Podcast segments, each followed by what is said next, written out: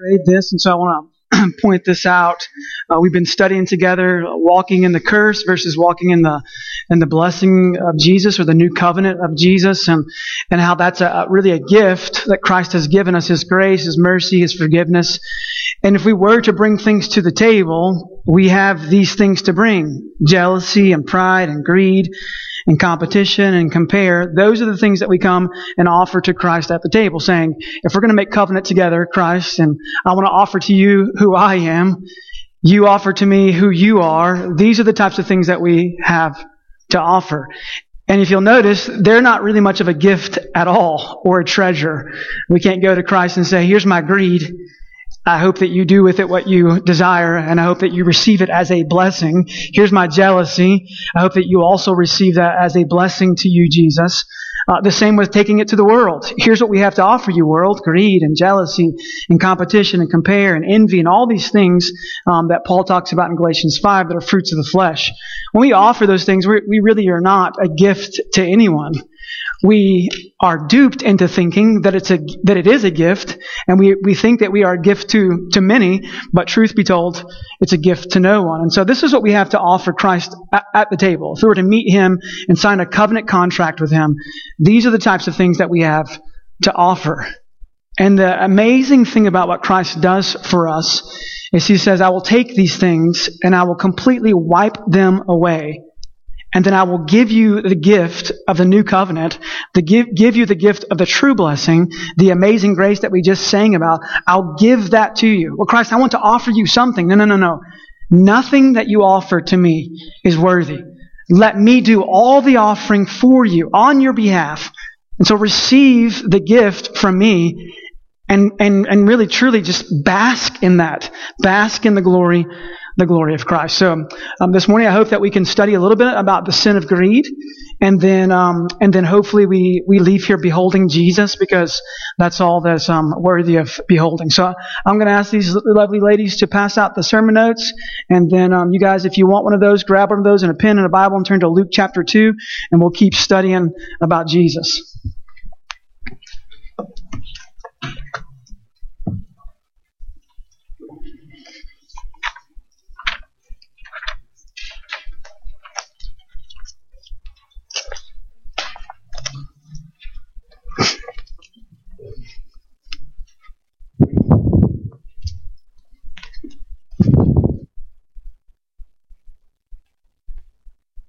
Chapter 2, and as you're turning there, grab those those fill in the blanks. Somebody might need to help them. I don't know. Not that they're not capable, but just to speed up the process there.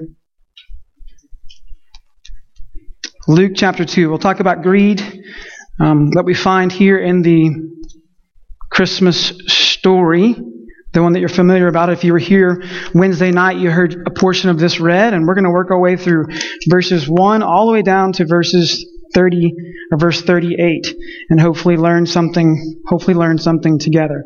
Again this handout that you're receiving is just um, a, a, helpful hopeful guide for you. Um, those are some of the scripture that we'll reference this morning.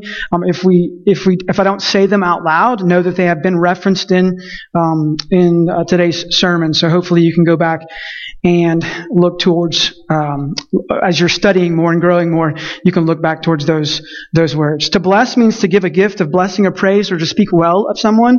Uh, it's like when we first started this series it's like a eulogy. When someone has passed away we begin to only speak good things about them and focus on the good things and that's the true that's the true blessing. To curse someone means to wish evil on someone or something and when when peter and paul both tell us that we as believers as those following and walking in obedience to Christ, that our desire should be to bless and not curse, this is what we're talking about. And so at Christmas time, it's easy to think about that. We want to be a blessing to others. We want to be a gift to many. And so we, um, we want to, to walk in that, to truly be a blessing to other people. And greed gets in the way of that. It's Christmas time. We're only a few days away from receiving gifts. Hopefully, your wish list has already been told to whoever purchases gifts for you, but you probably could look at that list and see the greed that's on there. I want world peace and an iPad, or whatever the case may be. You see the greed um, rising up inside of you. We'll talk a little bit later, um, kind of in the middle of the sermon, about a word that's the, the word is altruism, and about how uh, truly, as humans, we're all faulty. We're all we all have error, and so even in our giving, sometimes we desire a greedy response.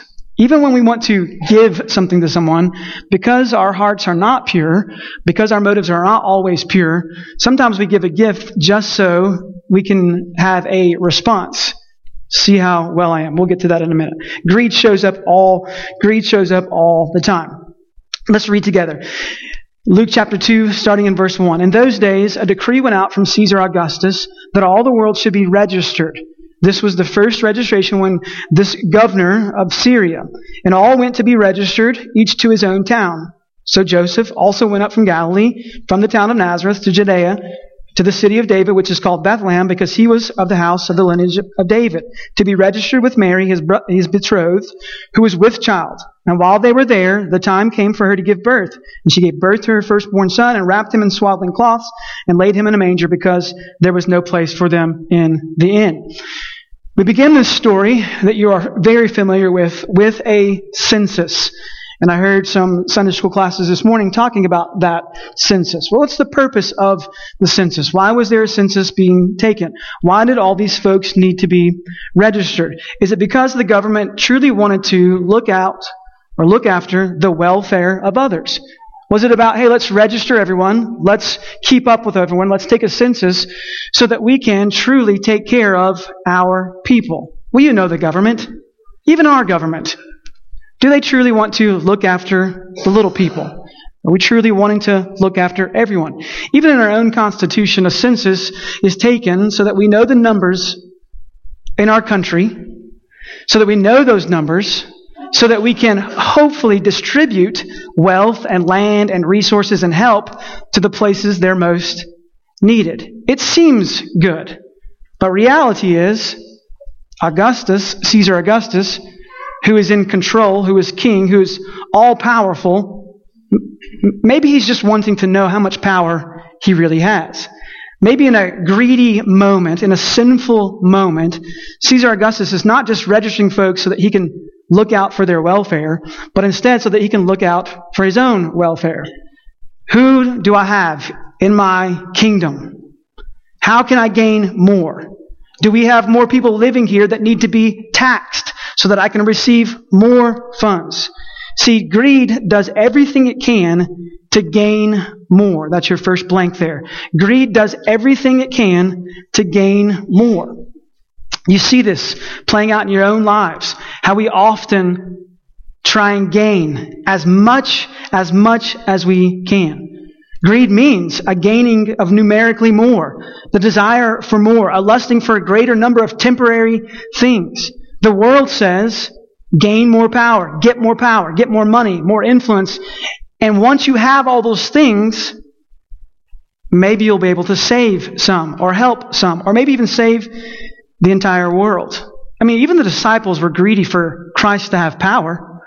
Hey, hey, Jesus, when, when will you officially have all power so that you can begin doing powerful things? When will you have enough strength? When will you have enough authority, etc., to save the world? They were greedy for those things. Jesus, when will you gain the prestige or title needed to save the world and begin to rule. The disciples were greedy for an earthly, a temporary power, control, ruling, just as Caesar Augustus was. Greed always does everything it can to gain more. Think about Mark chapter 8. I have just one verse there highlighted for you, but starting in verse 34, and calling the crowd to him with his disciples, he said to them, If anyone would come after me, let him deny self, take up his cross, and follow me. This is the calling that Christ places on those who follow him. This is not a greedy gain for more things. This is a giving away of what you already have. For whoever would save his life will lose it.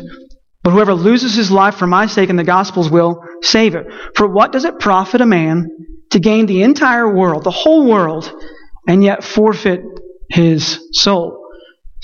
the sin of greed, just like compare and competition and jealousy, just like envy, all these things wrapped up together in the form and pride in the form of greed says, I want more. In a sense, we're saying, my kingdom come, my will be done. I want more things. I want more things. Greed does everything it can to gain more. And Christ is calling those who follow him, stop worrying about gaining more, start focusing on giving away more. Particularly, and most importantly, your entire life. How do we hear about folks going to Mongolia?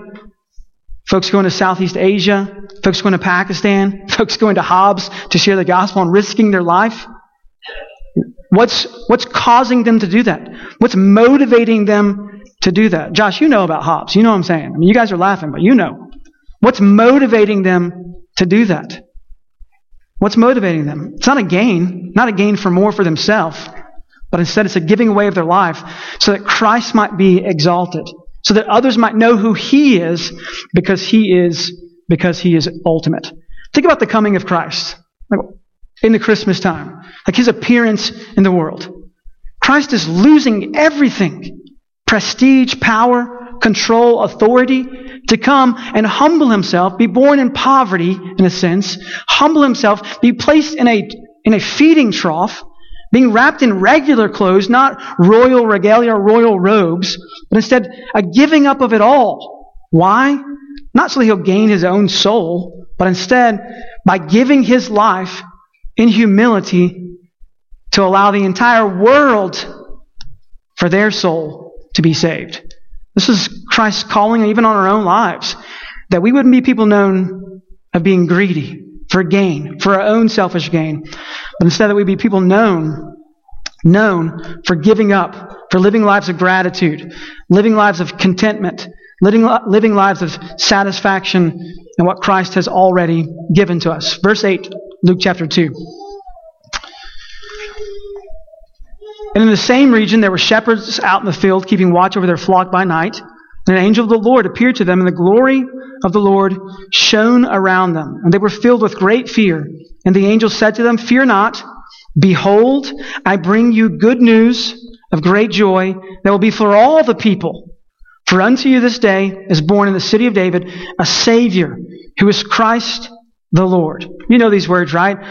As I read that, I want you to go back to back to verse 10 and circle or highlight or underline the word behold. Behold, and then go move down the sentence, the verse, and underline good news. And the angel said to them, Fear not, for behold, I bring you good news of great joy that will be for all the people. For unto you is born in the in the this day in the city of David a Savior who is Christ the Lord. And this will be a sign for you. You will find a baby wrapped in swaddling clothes, lying in a manger. And suddenly there was with the angel a multitude of the heavenly host praising God and saying, Glory to God in the highest, and on earth peace among those with whom he is pleased. Glory to God in the highest. In this moment, the shepherds who are tending their flock that they have control over, that their livelihood is based upon. They're watching out for their resources, their understanding of their time, their place, and in this moment, the glory of the Lord is revealed to them. And they're at a crossroad or a fork in the road. Will my life, including my flock, be about my glory? Or will my life including my flock, be about the glory of the Lord. And if they were greedy folk, like so many of us, like myself, they would continue to gaze not upon the angels singing this heavenly song of glory to God in the highest, but instead they would focus their attention upon self. Because greed gazes upon self glory. We wrestle with this daily. That's the second blank there. Greed gazes upon self glory. We look upon self and say, but this is about me. These sheep are about me. This flock is about me. This is, this is about my name, my reputation. This is about my resources, my time.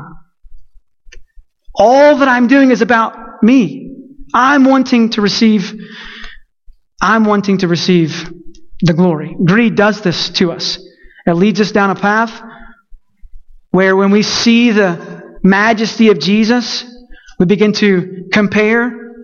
Is his majesty, does it compare to my own desire for my own majesty, my own glory?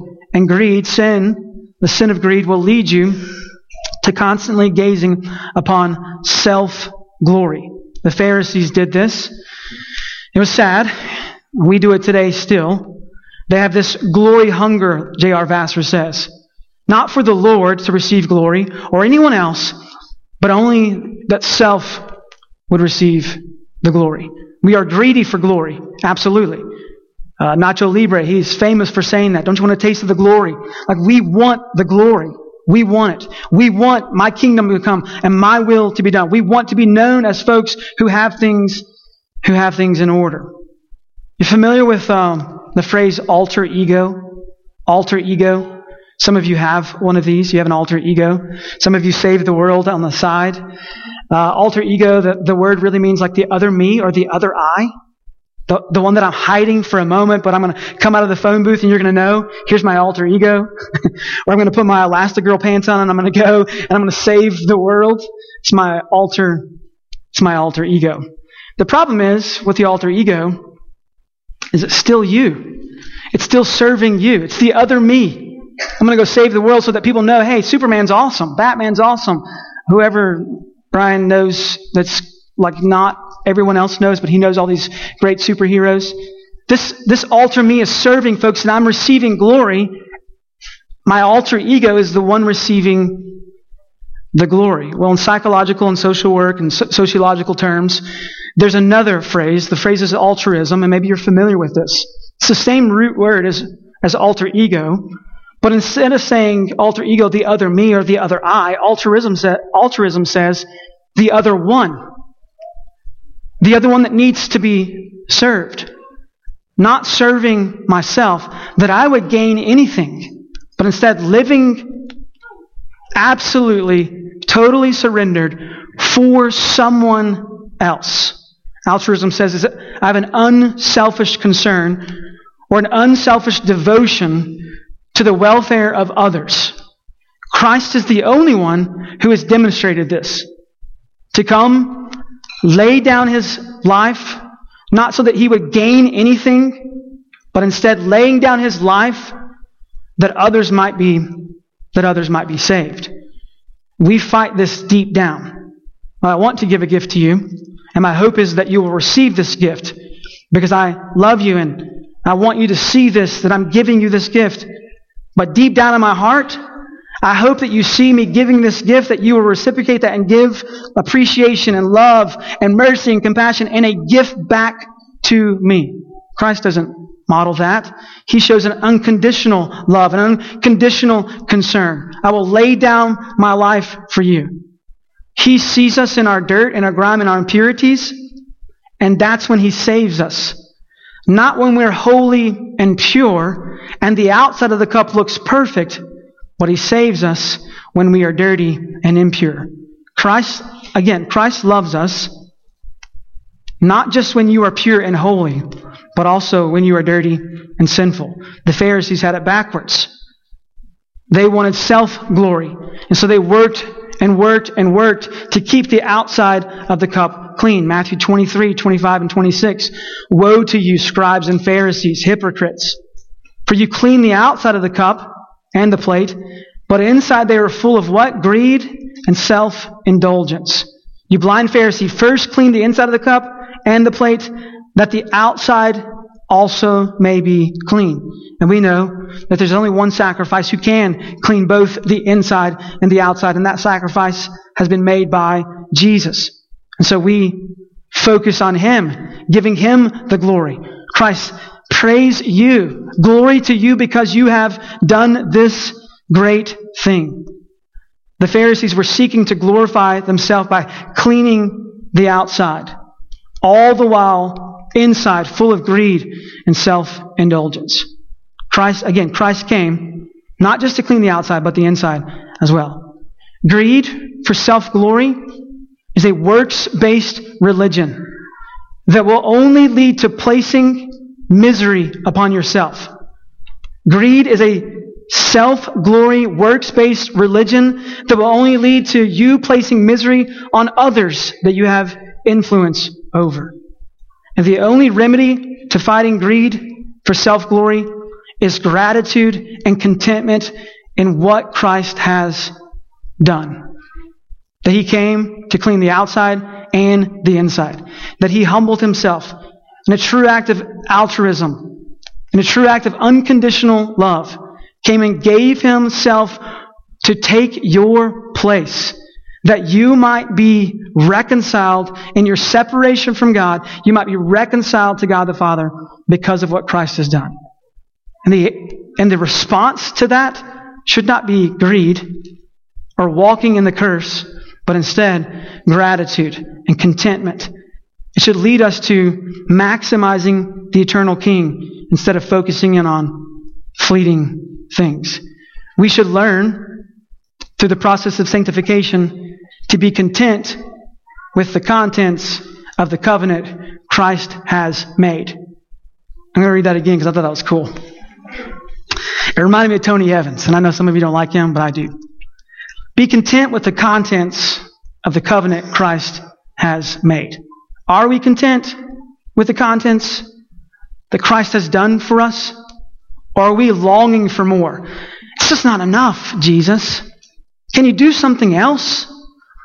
Can you do something more amazing than you've already done? And this leads to the last point. Have you ever had a moment of being underwhelmed? Have you ever had a moment of being underwhelmed? Parents, grandparents, you know this. Your child, your grandchild, works on this magnificent art piece with their crayon, their paper that actually wasn't their paper. It was actually a bill that you had that you were supposed to pay to Norley, but you, but you left it out and your kid got it and started writing on it. Anyways. And they bring you this piece of artwork. Daddy, mommy, granddad, Tia, whatever. Hey, look at this. I want to show you something. Prepare. Prepare yourself to what? Prepare yourself to be amazed. And so you've, okay, I'm ready for this. And your child or grandchild, niece, nephew hands you, or husband hands you this paper. and you turn the paper over and you look at it and you want so badly to be overwhelmed by this, but you can't help but just being underwhelmed. Wow. This is, this is incredible. It is an incredible piece of artwork that you have done here. Your creativity is, is amazing. That is the best tree that I've ever seen drawn. Daddy, that's a, a lion. That is the best lion. I'd be lying to say it wasn't. It's the best lion I've ever seen. We find ourselves standing there, not amazed, standing there, underwhelmed. And so we say, hey, I'm going to keep this. And what I want you to do is I want you to go back and I want you to keep working, work harder. And at some point, husband, you're going to do something amazing. At some point, child, you're going to do something amazing that's going to be over, overwhelming. Overwhelming. Let's continue reading verse 15. When the angels went away from them into heaven, the shepherds said to one another, Let us go over to Bethlehem and see this thing that has happened, which the Lord has made known to us. And they went with haste and found Mary and Joseph and the baby lying in a manger.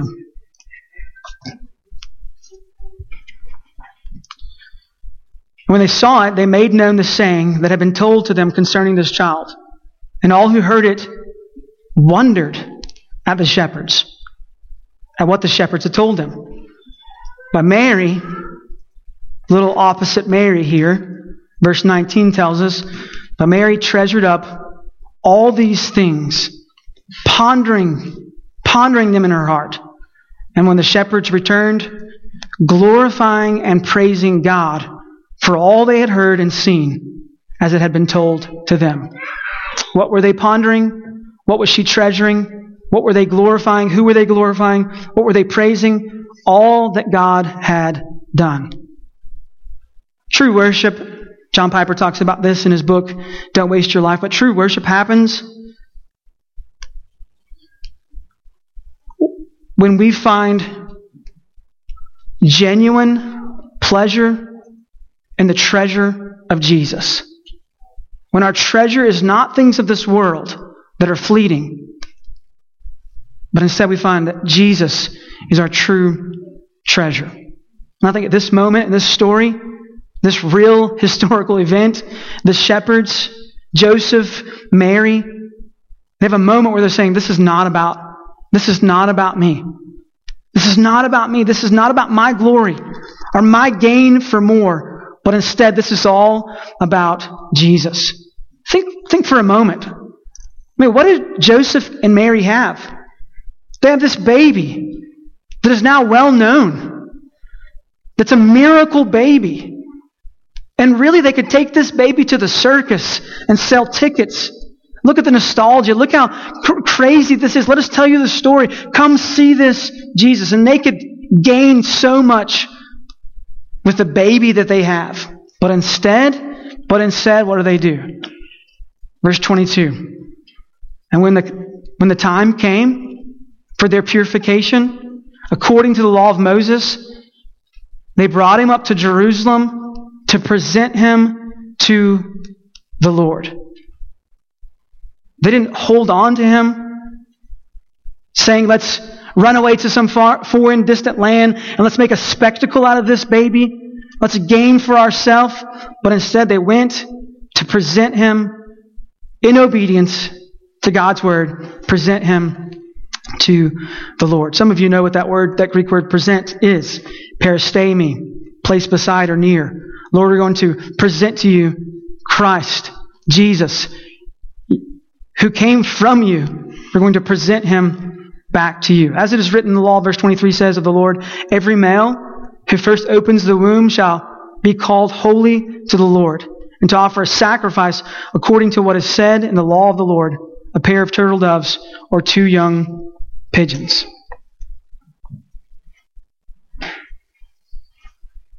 What we have happening here is something that I think is incredible. We have Joseph and Mary beholding Jesus.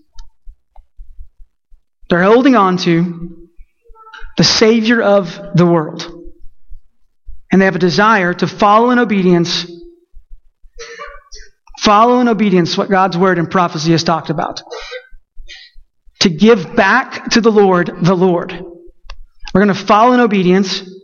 We're not going to be greedy and hold on to these things for, our, for ourselves, but instead, we're going to continue following faithfully what you have said for us to do. See, greed overwhelms us with fleeting things. It's the last blank there. Greed overwhelms us with fleeting things and underwhelms us with eternal things. This wrestle that happens. Is Jesus really enough? Are these angels really singing about this baby? Is this really the answer to prophecy? Is he truly the Savior of the world?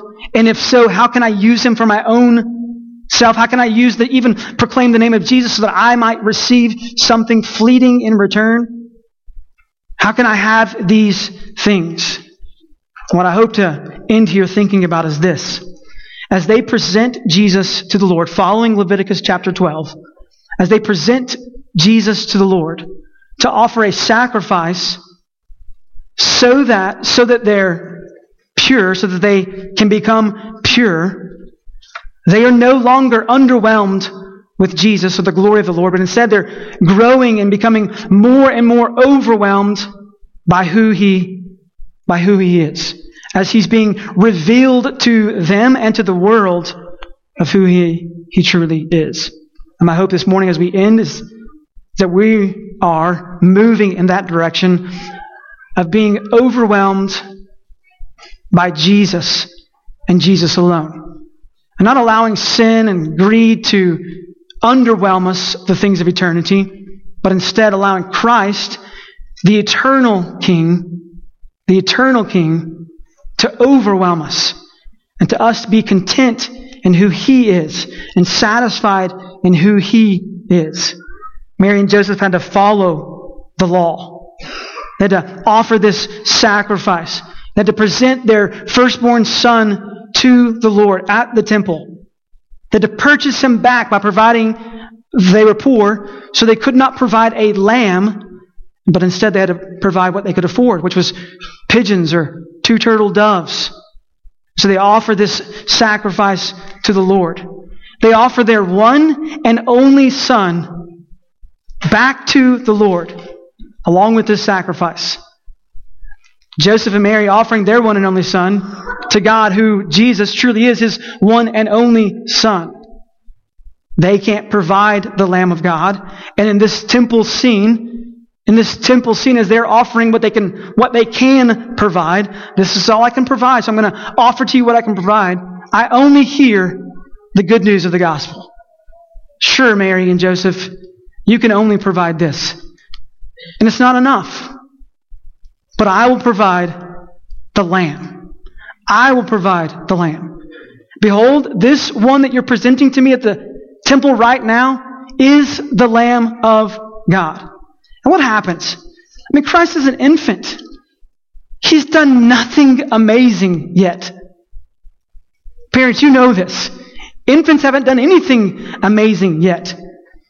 Verse 25 Now there was a man in Jerusalem whose name was Simeon. And this man was righteous and devout, waiting for the consolation of Israel, and the Holy Spirit was upon him. And it had been revealed to him by the Holy Spirit that he would not see death before he had seen the Lord's Christ.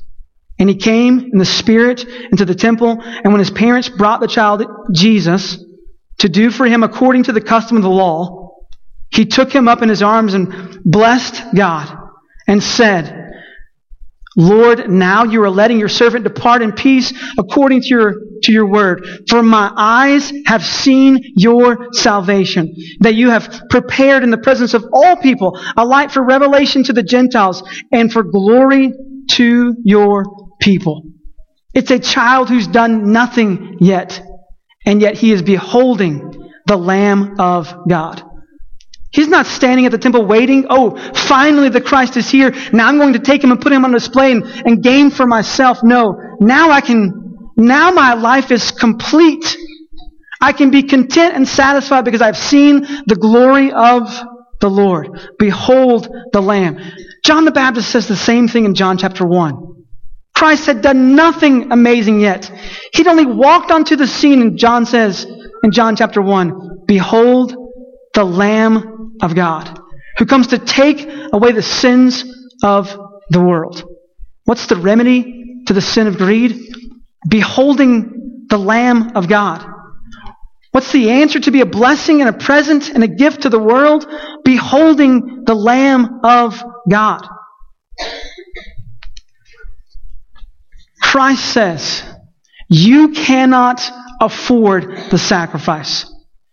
In your sinful poverty, broken, separated state, you can try your best and offer maybe two turtle dove. But it will never be enough. It will never be enough. Instead, let me present to you the Lamb of God, who will be the once for all sacrifice that all, all tongues, all nations, all people might be reconciled to the Father through Jesus, the Lamb of God. Behold the Son of God. Behold the Son of Man. Behold the Lamb of God this morning. Let's pray. Lord Jesus, help us even in this moment to be in awe of you and you alone. Not greedy for self glory, not greedy for more gain, not greedy for temporary fleeting things to hold on to, but instead be overwhelmed at you, our eternal King. We know that you're the only one who can present us blameless before the Father. Nothing that we do or will ever do will reconcile us. So, Jesus, let us be in awe of you and you alone. And as we bring to you turtle doves or greed or jealousy or sin or anger or pride or lust or whatever the case may be, and we set that on the table, praise you, Jesus, for doing what only you can do in erasing those, removing those as far as the east is from the west. And as we sing to you this morning, God, we sing about how you came for a reason to save us through your death, burial, resurrection, taking our place. Let us behold you and you alone.